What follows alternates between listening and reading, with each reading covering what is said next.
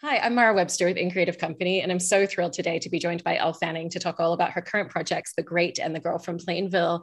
And, and starting with The Great, you know, there's so much amazing physicality in terms of the comedy in that show and always has been. And I feel like this season and watching it, you really got to play around with different aspects of Catherine as a character in that regard because the power balance is completely shifted. When she walks into a room, she's the person that holds the power rather than trying to gain the power. And so even the interactions that you have with, with Nick Nicholas Hoult throughout the show as well, that kind of physicality in terms of the demeanor and scenes together is also very different. So I was really interested in how that allowed you to play into a lot of different spaces physically with her this season. Yeah, that's interesting. That's very true. I mean, obviously, like the first season was very much about Catherine, you know, planning this coup and trying to get the power. And I think second season is kind of answering that question. Okay, once you have the power, are you going to be good at having the power? Are you um how are you going to use that power? And um yeah with the physicality also what kind of sprang to mind was obviously the the pregnancy of it all in the second season which i was very I was excited to get to kind of bring incorporate the pregnancy into my acting because I think like tonally what the show does so well is we always kind of cut very traumatic or very emotional moments with kind of something that's bizarre or something that's there that that is funny. And i think using the even like the pregnancy waddle or that i'm you know craving dirt and rose petals and rusty nails and like during um you know high stakes political discussions like that having the pregnancy kind of bubbling is like a comedic through line throughout was something I was excited to use. Um, and I think I've grown into the like getting more used to using like the physicality and physical comedy. Um, I've grown into maybe not being as embarrassed to show that because I think the first season I I was kind of new to the comedy aspects of like telling a joke and hitting the punchline. And then second season, I kind of just I was like, let my like freak flag fly. I was like, let I'm going for this and I'm not to be embarrassed and I'm really to um, try the big expressions or the, you know, the big physicality moments, even if they aren't totally always in there, they don't, don't make the edit. But I think I, all the cast, I think we were a bit more daring because I think seeing the first season, we realized we could actually, we can really push this show um, is you know pretty far and people will accept it because of the world that tony's created. It's so bonkers that you kind of just believe anything. Um, which is fun. It's like I mean, that's one of the, that's one of the things that like audiences respond to the most in the show, but also seems like makes it the most fun project to work on as a performer because you don't have those parameters in the same way that you do with other characters and other projects. But I was actually interested because it is such a broad spectrum, tonally, comedically, dramatically. What do you feel are the parameters within Catherine as a character that you still try to play within? I think she has to always come from a very genuine, truthful place. I think you have to come, uh, at least for me, Catherine was kind of the the audience weirdly like in the first season of like by kind of being dropped into this crazy world and she was like the straight man in a way and then now as she's gotten to know the country a bit more she's kind of becoming one of them which i'm actually i'm, I'm excited for even like third season to push that more. Because i almost and, and, nick and i talk about this a lot like i do think that catherine and peter well be, they're so complicated because they actually are kind of the only ones that do understand each other in this world and they're the only ones that have had to rule this country and kind of learn the ins and outs of it. So um, it's really yeah it's playing the you just have to believe it. You have to believe the crazy scenarios um, and be truthful and have emotional weight. Like i think that the the the very high stakes and um, sad moments like have to be believed and have to be really palp- palpable for for the audience to to care. Because um, as a, you know we are a comedy and it's very dark and, and witty and, and has that and very rambunctious but at the same time i think like this season was also so emotional. Like it was very very emotional um as well. And you have to just kind of live in that world and um yeah just it, it and, and believe it you know? The emotional weight has to hold up. That's something that tony always says to us so it really does hold up. And, and one of the things that I love in terms of that myriad of tone is it's not that a singular scene is one tone, the next is the other. Sometimes it's all within the same moment. And the moment where, you know, Peter abdicates and she realizes that she's able to take over in terms of power and control is like such a great example of that in terms of your performance specifically. And I was interested in how you approach a scene like that, where it's a very internalized moment for her as a character, and you're trying to capture that entire trajectory of what that means means. You know, she's just achieved everything she's been trying to achieve throughout the first season, but also is immediately grappling with the ramifications of what it means to get everything you've ever wanted.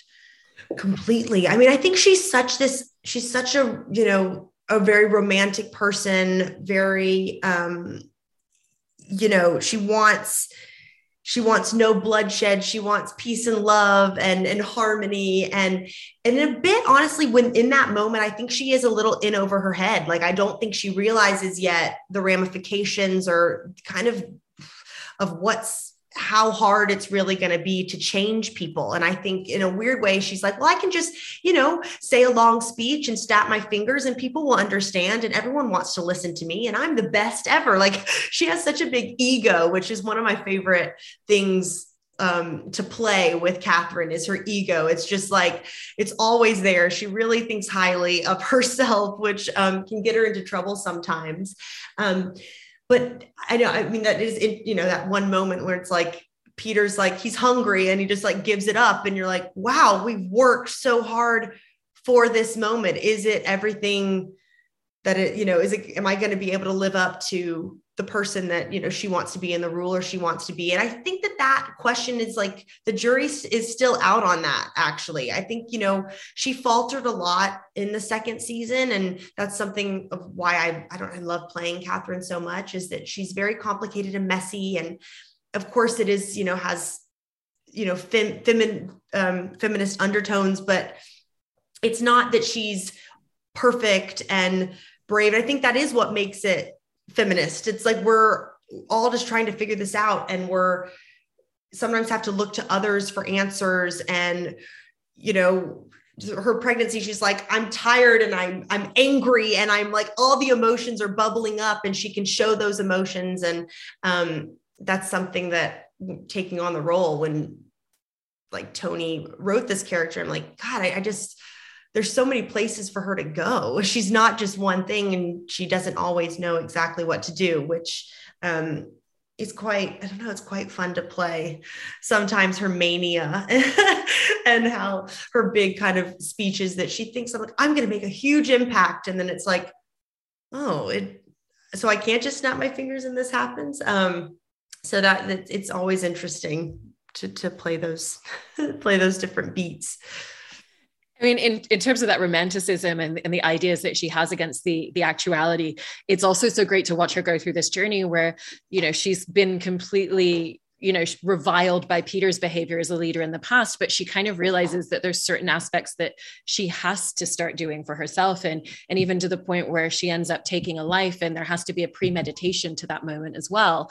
Um, but in terms of that scene i was interested in the groundwork that you had to lay in episodes leading up to it so that it didn't feel like a completely jarring character shift for her because that doesn't feel like a moment that would have happened at the beginning of the season or the first season but it felt completely earned warranted for her at that point in her story. Thank you. Thank you. I think um you know it's it's funny the way that kind of tony also writes because you don't get all the scripts all at once so you kind of we have an overview of basically kind of what's going to happen in the season but that can also change throughout while we're filming so um, we get kind of two scripts at a time and we block shoot and film two episodes at once um, and I knew that there was going to be, I was like, okay, I knew that I was probably going to like kill the Sultan and, and try to, you know, with, um, with Pugachev, it was like, you're going to think it's him and, and all this. And I was like, okay, I, I was like, okay, so that's kind of how I, where I have to get to. And I mean, it is true. Like thinking about Catherine, even at the start of how she was, and she's so innocent, and like you would never think of her taking life. But I do believe that like the second season was her growing in her like ruthlessness, and that's something that I think with her relationship with Peter was something that he was trying to tell her. He's like, no, you're just like me. You're just as ruthless as I am. You're going to, you know, you're, you can't rule a country without at least some blood on your hands. And this is going to happen. And she's like constantly like, no, no, no, and wanting to shut him out. And of course, not wanting to address her feelings that her kind of her love that she has for him that she's constantly trying to push down um and we you know we we talked I don't know. We talked a lot about how to kind of get her there. I think she is still very regretful of those things that she has done because she didn't want to rule in that manner, in that way. Um, but I think the kind of the whole second season, she's becoming a mother to the country. She's becoming a mother herself. And um, she's just, she's constantly growing. Um, but even though, even the arc, is almost it's not like it's from A to B anymore. It's like A to D to C to A. You know, it's like going, it's always, she's always flip-flopping back and forth. And so um in that in that way, that's kind of how I could put it together that she's she's just trying to figure out the best way and the right way. And she wants to do the right thing, but she doesn't always necessarily know if, if it's right or not. So, um, and I'm, I'm excited to push her even more kind of to that ruthless area. Um, I think, you know, when someone like, you know, fucks your mom and, you know, like it's, uh, you know, kills her. Yeah. Kills her. yeah, exactly. Your, your husband, it's your husband. Like,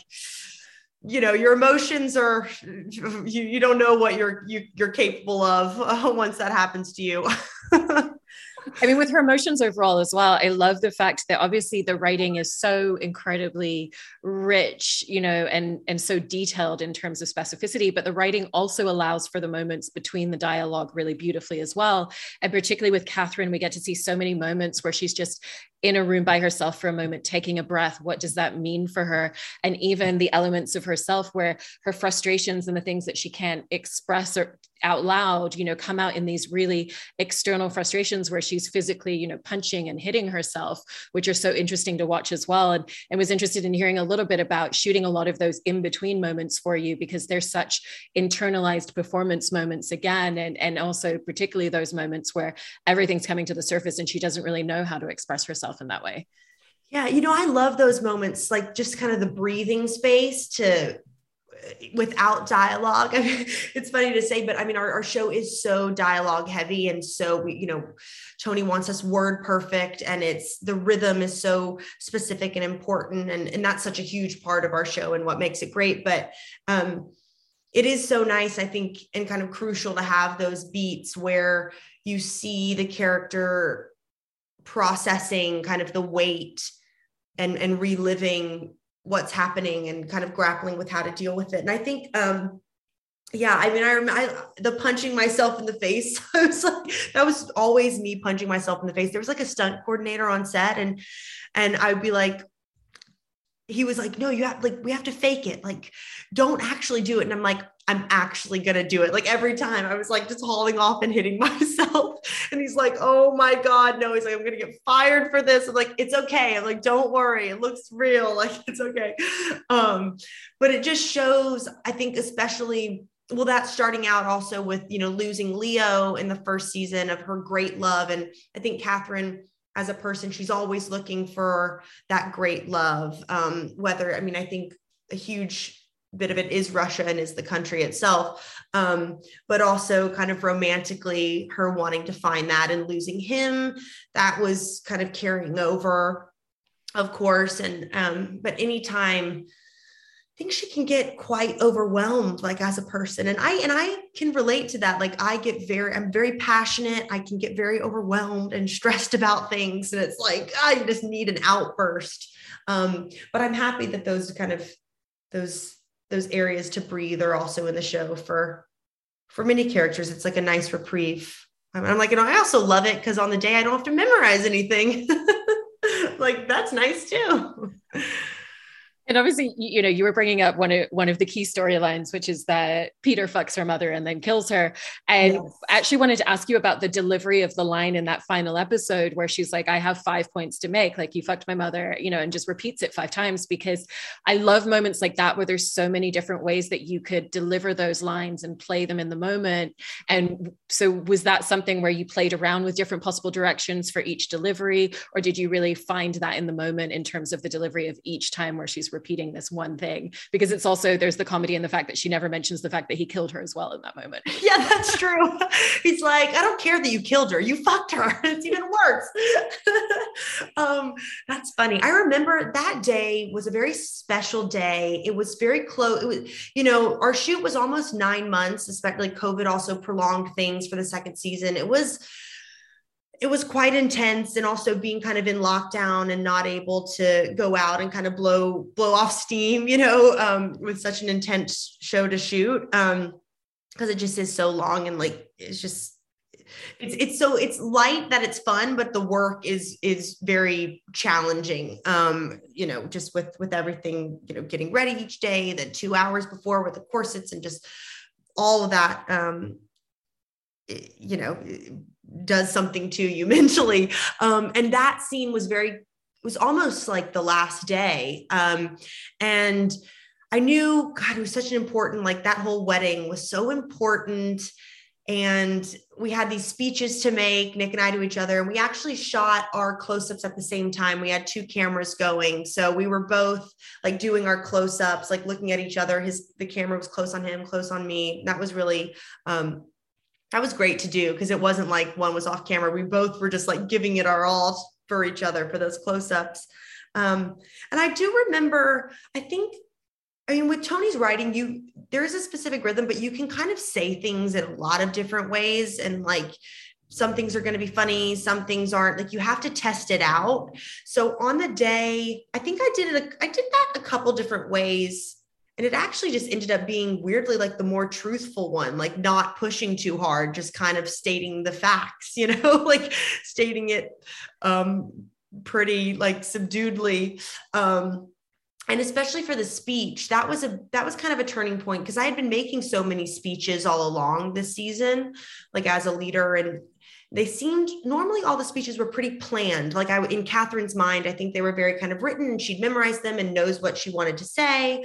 And I remember doing a take that was kind of a little bit more like she had rehearsed it. And then I think it was like Colin and Tony. Colin um, was the, the director for that those that episode, but they had kind of come to me and said like, I think this is not that moment. Like I think this is a time where she's off the cuff and like she's not you know, she's finally realizing that her big rousing speeches aren't going to do the trick here. And it has to come from the heart even though obviously she's planning to kill him after this. So there's in the back of my mind i was like right so it's a little off the cuff and she's realizing these realizations while she's saying them but then it's also like a goodbye speech to him. And so that was my that was kind of my mindset. I was like, it's also her like kind of saying goodbye to him and kind of accepting this is the way that it's going to be. Um, obviously, he weirdly thought ahead. He was two steps ahead of me with putting Pugachev in there, but Peter often is weirdly. He's like, you think he's so dumb, but you're like, he's actually quite smart sometimes.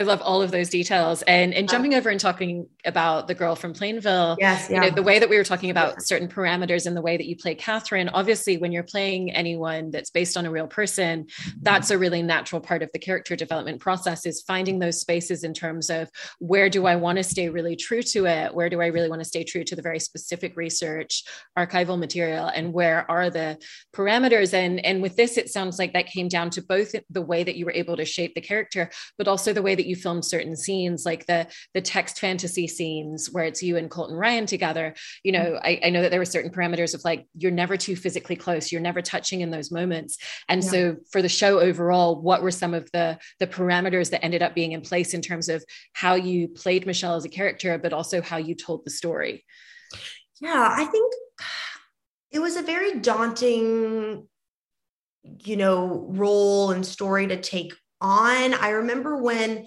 obviously I, you know, was familiar with the case. Um, but I, it wasn't until they came to me, uh, uh Patrick Macmanus approached me and UCP and Jesse Barron, who was, you know, they had bought the article and they approached me to possibly play Michelle. And it wasn't an automatic yes. Like I really had to think about it because I obviously everyone is still alive. A, a great tragedy came out of this, a life is lost. And I, it, it, it took me a while to kind of I was like, how am I going to play this as a character? Because I'm like, she is alive, and these people, this is their story. We have to handle this with sensitivity and be able, but then also be able to remove yourself and play it as a character, you know? And I think the turning point for me was weirdly the kind of the blurred reality that we created. I think that we play with fantasy and reality so much in our show. And um, you know, kind of learning about Michelle's fascination with glee and like the fault in our stars and kind of all those those ya stories. Like i i could relate because i also i don't live in reality a lot of the time. Most of the time i'm acting i'm i'm in a fantasy world and it's hard to sometimes you get so caught up in that and you have to remind yourself to ground yourself. Um but once I kind of found that in it made me understand her um, a bit more. I think I don't have to agree with the things that she did. I don't have to, you know, necessarily like her or approve of that, but I can't judge her when you're playing a character. You do have to try to figure out how to understand how this happened. And I think that joining the the show everyone that was involved kind of behind the scenes was on the same page of you know we're not trying to rewrite what happened or you know she went to jail for manslaughter. We're not trying to overturn this verdict here. This happened but i think there's a we can look at it from you know maybe an you know unbiased perspective. And it's also i mean chloe sevigny is so amazing as lynn and shows such as kind of beautiful, very like one literally like the most truthful um you know performances that I've seen of like a grief, like journey of grief. It's so heartbreaking and um, you just feel for everyone so much. But we wanted to take a step back and kind of show this story as what it is. It's such a modern tale. It could only have happened now with how we're all trying to deal with technology and what's going on. And um, I think for me, I could that was my in like it was the you know kind of the the false reality and also that relationship that we all have with our phones that I'm still trying to figure out. I mean, I'm definitely I'm, I'm addicted. It's sitting next to me right now. um, and it's it can be a really scary, it can be a really horrible place, you know, growing up. Um, with phones and comparing yourself to others and bullying online. It's so much easier to do that behind a screen um, and not face to face. Obviously, these two characters only met like four times in person. So their whole relationship was with these text messages that we were able to see. I, I read them all, um, which was really an, an intense experience. But quite beautiful as well. Like you saw their silly side, and just an entire teenage relationship is in these text messages. Obviously, it goes to an extremely dark place. Um, but the, reading the in between, they were so truthful with each other, oddly, um, and really found two people that you're like, I just ugh, maybe wish that they had never found each other, you know. Um, but they were very, it seemed to be very honest. Um, and yeah, all the obviously the text fantasies, we had those guidelines and rules um, that you'd mentioned before. Because I'm like, okay, especially too, I was like, this is a texting show, but I'm like, how uncinematic is it to watch two people just like sit on like like sit and text? So we had to figure out a kind of device to use, which I think was a nice thread, you know, throughout the the show and got you got to see their relationship and also show you know, like as texting is a lot of the time, how they interpreted what they said. Because I think, you know, Colton and I worked on, I'd be playing one emotion and interpreting his words in a different way. And so it was a real excerpt, like an acting exercise in kind of your present, but also really in your own world and don't have to necessarily be so present and reacting to the other person because we couldn't touch and we were looking at each other, but we were kind of in different wavelengths sometimes during those fantasies, which was fun. Hmm. I talked a lot. no, it's it's all incredible detail, and I mean to your point as well. That that's kind of the smartest choice they've made and how they've told the story is by having those moments to make it feel visually dynamic because that is the challenge in this. Yeah. And it's also so fascinating in terms of what you and Colton had to figure out for those scenes in terms of the, the tonality of like what is the tone of these moments because you're not playing a real interaction between the two of them you're playing something that's in both of their minds and and there's different dynamics to it there's moments where they're texting each other and they're in the room together and they're both reading their texts out loud mm-hmm. and then there's moments like the dance sequence from glee which feels like that's very much from michelle's perspective that's mm-hmm. something that exists within her head and so that's a different tonality execution in terms of what you're doing performance wise with Colton there. So, how did you find the essence of what those scenes needed to be in that regard? You know, we really, um, kind of all the well all the texts that we said were from the actual text so i'm pretty sure that yeah they didn't um, change them at all so they really pulled sections out of the conversations that they did have um, I think it was really also kind of figuring out where each of our characters, what place they were at. Cause I think, you know, Colton is, he's so mind blowingly good. Like it was to to be able to work alongside him and and watch him and react to his he was so so heartbreaking and you could just feel his, his pain is so available and it's so there and just coming off the screen and and you can read that. And i also think he was so beautiful at you know layering that pain of when you he's he's really in in a, a, deeper part of that pain or or possibly in a in a lighter part. I think we had to we definitely had to weave that and figure out um, where we were. Um, i think also you know you know, Liz Hannah, she's someone that was a, she was one of the showrunners um, with Patrick, and um, I've worked with her quite a bit, and she's a really close friend of mine, and um, just kind of combing through each scene and and figuring out also where Michelle's head's at because she's a tricky. It was she's a tricky character to play because I there's a lot of scenes that you could say she's very over the top in and i had to you know really trust people around me because i'm like well are people just going to think i'm over the top like acting you know like overly dramatic but i think but as a teenager that was the michelle at least that we created that she everything is the end of the world and and especially um you know, I think loneliness is a huge part of our story and that feeling of not having anyone and that desperation. So I, especially in, like in those text fantasies too, it's Michelle just, she'll say anything to just keep the person, you know, keep their attention and doesn't want them to go away from you. And so that kind of that driving pulse is like all was always inside me and always in me. But I was like, God, am I just sometimes I'm like, am I being too over the top? Like I had to cal it was calibrating all of that just right was interesting, especially playing with the grief, you know, like the the scene at the end or the scene at the end of the pilot, the meta scene with like with me singing lea michele with Glee, that was um it was such an interesting thing to play because I'm like, I'm, I'm playing Michelle, who's kind of trying to mimic grief, but she's also grieving in her own way. Then, of course, you know, Lea Michele is playing a character who's grieving her boyfriend, but she also is personally really grieving a loss too. So it was, um, that's, I mean, when I read that scene, I was like, oh, this is going to be my, this is going to be a challenge, but also was kind of one of the reasons I really was excited to to do this part because I'm like, that's a scene, that's like a once in a lifetime scene. You're not going to get that quite again. I'm not sure.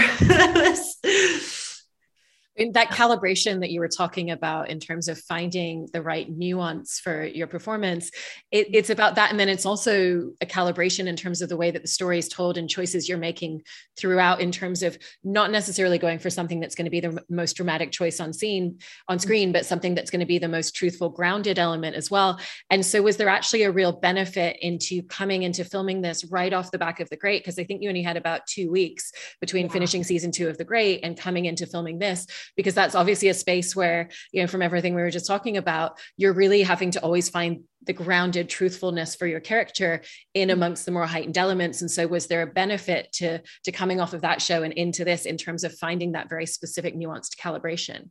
Yeah that's true. I think you just like that's nice because you kind of found a, a common thread between the two which i hadn't actually thought of much um, but I guess, yeah, that makes sense. I, I did. I only had two weeks. It was such a shock to the system to go from the great to the show. I um I think it was beneficial though, because then if it was like another comedy or another, you would try to be recreating what you've been doing. So to have something so drastically different in comparison was really I think very helpful for me to just go to a different place altogether.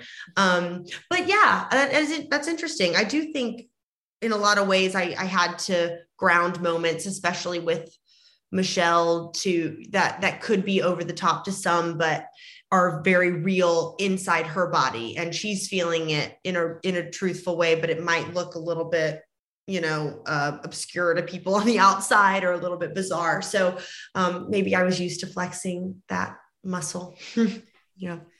And in terms of of the the court scenes as well that was another place where there is more material on that there's obviously the transcripts there's certain video mm-hmm. footage of certain moments from the trial yeah. as well but performance wise what you're having to do in that moment is really play to active listening you know she's not able to express herself on the surface in those moments she can't respond mm-hmm. emotionally to things that people are saying mm-hmm. you can't really get that essence externally in terms of where she's at in terms of her mm-hmm. emotional trajectory but you're still playing to it throughout and so, what were the challenges that came with those particular scenes, with the fact that you're also still not delivering dialogue through the majority of those moments? Yeah, the courtroom scenes were so interesting because I, you know, um, obviously our show it spans like seven years, um, and Michelle also physically changes so much in those seven years, personally changes so much um, she really grows into this kind of hollow shell of, of a person, especially in the courtroom. She's really um, been beaten down and her uh, her her physical appearance is so strikingly different. She um, is wearing like a lot of her mother's clothing. Um, we the costume designer that we had on the show is so incredible, and she back searched on the computer and found all the same um, items of clothing that Michelle wore, like from, you know, Ann Taylor Loft, like at the exact shirts that she wore. I was in the same thing. So it's quite eerie, I would say. Um, and also, I mean, knowing that because there's no footage of her pre-trial really like all the everything that's online is her in these in the courtroom and people are very familiar with the way that she looked in those paparazzi photos in the court but before that you know she looked so so different. And she was i mean she was voted most likely to brighten your day in high school um, which is just so ironic. Um, but thinking back to you know looking at her in that high school photo pre all of this she's just such a different person. So i think we all tried to work together to show kind of what she grew into. And i think at the court just the shell and of a person that she's become. And the meekness of like and she obviously didn't testify or anything um, and the only audio recording i had of her was she says um, her name like at the beginning of the trial states that and then that's it. And there's also one recording with her police officer when she hands her phone over.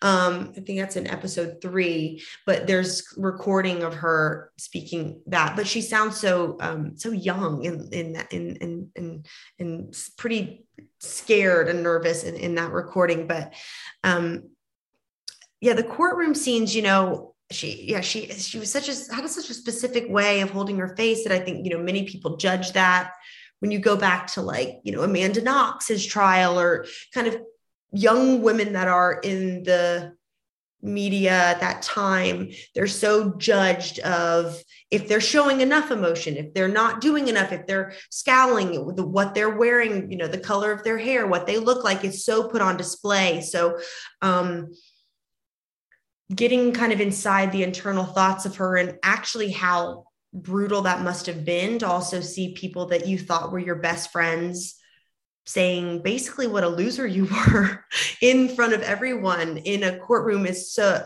that feeling I can't imagine I mean putting myself in that place but as an actor you kind of that's what you have to do.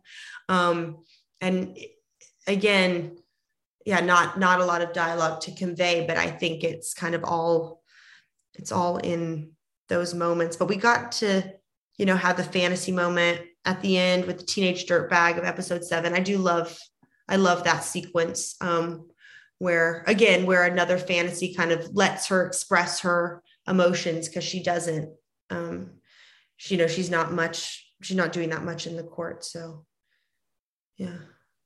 And fantasy helps us out yet again and both of these are just such phenomenal performances and such different projects and really appreciate you taking time and talking about both of these with oh, us today. Oh, thank you so much Elle. thank you. I know it was like a mind i'm like whoa talking about both at the same time. Like, thank you very much. Thank you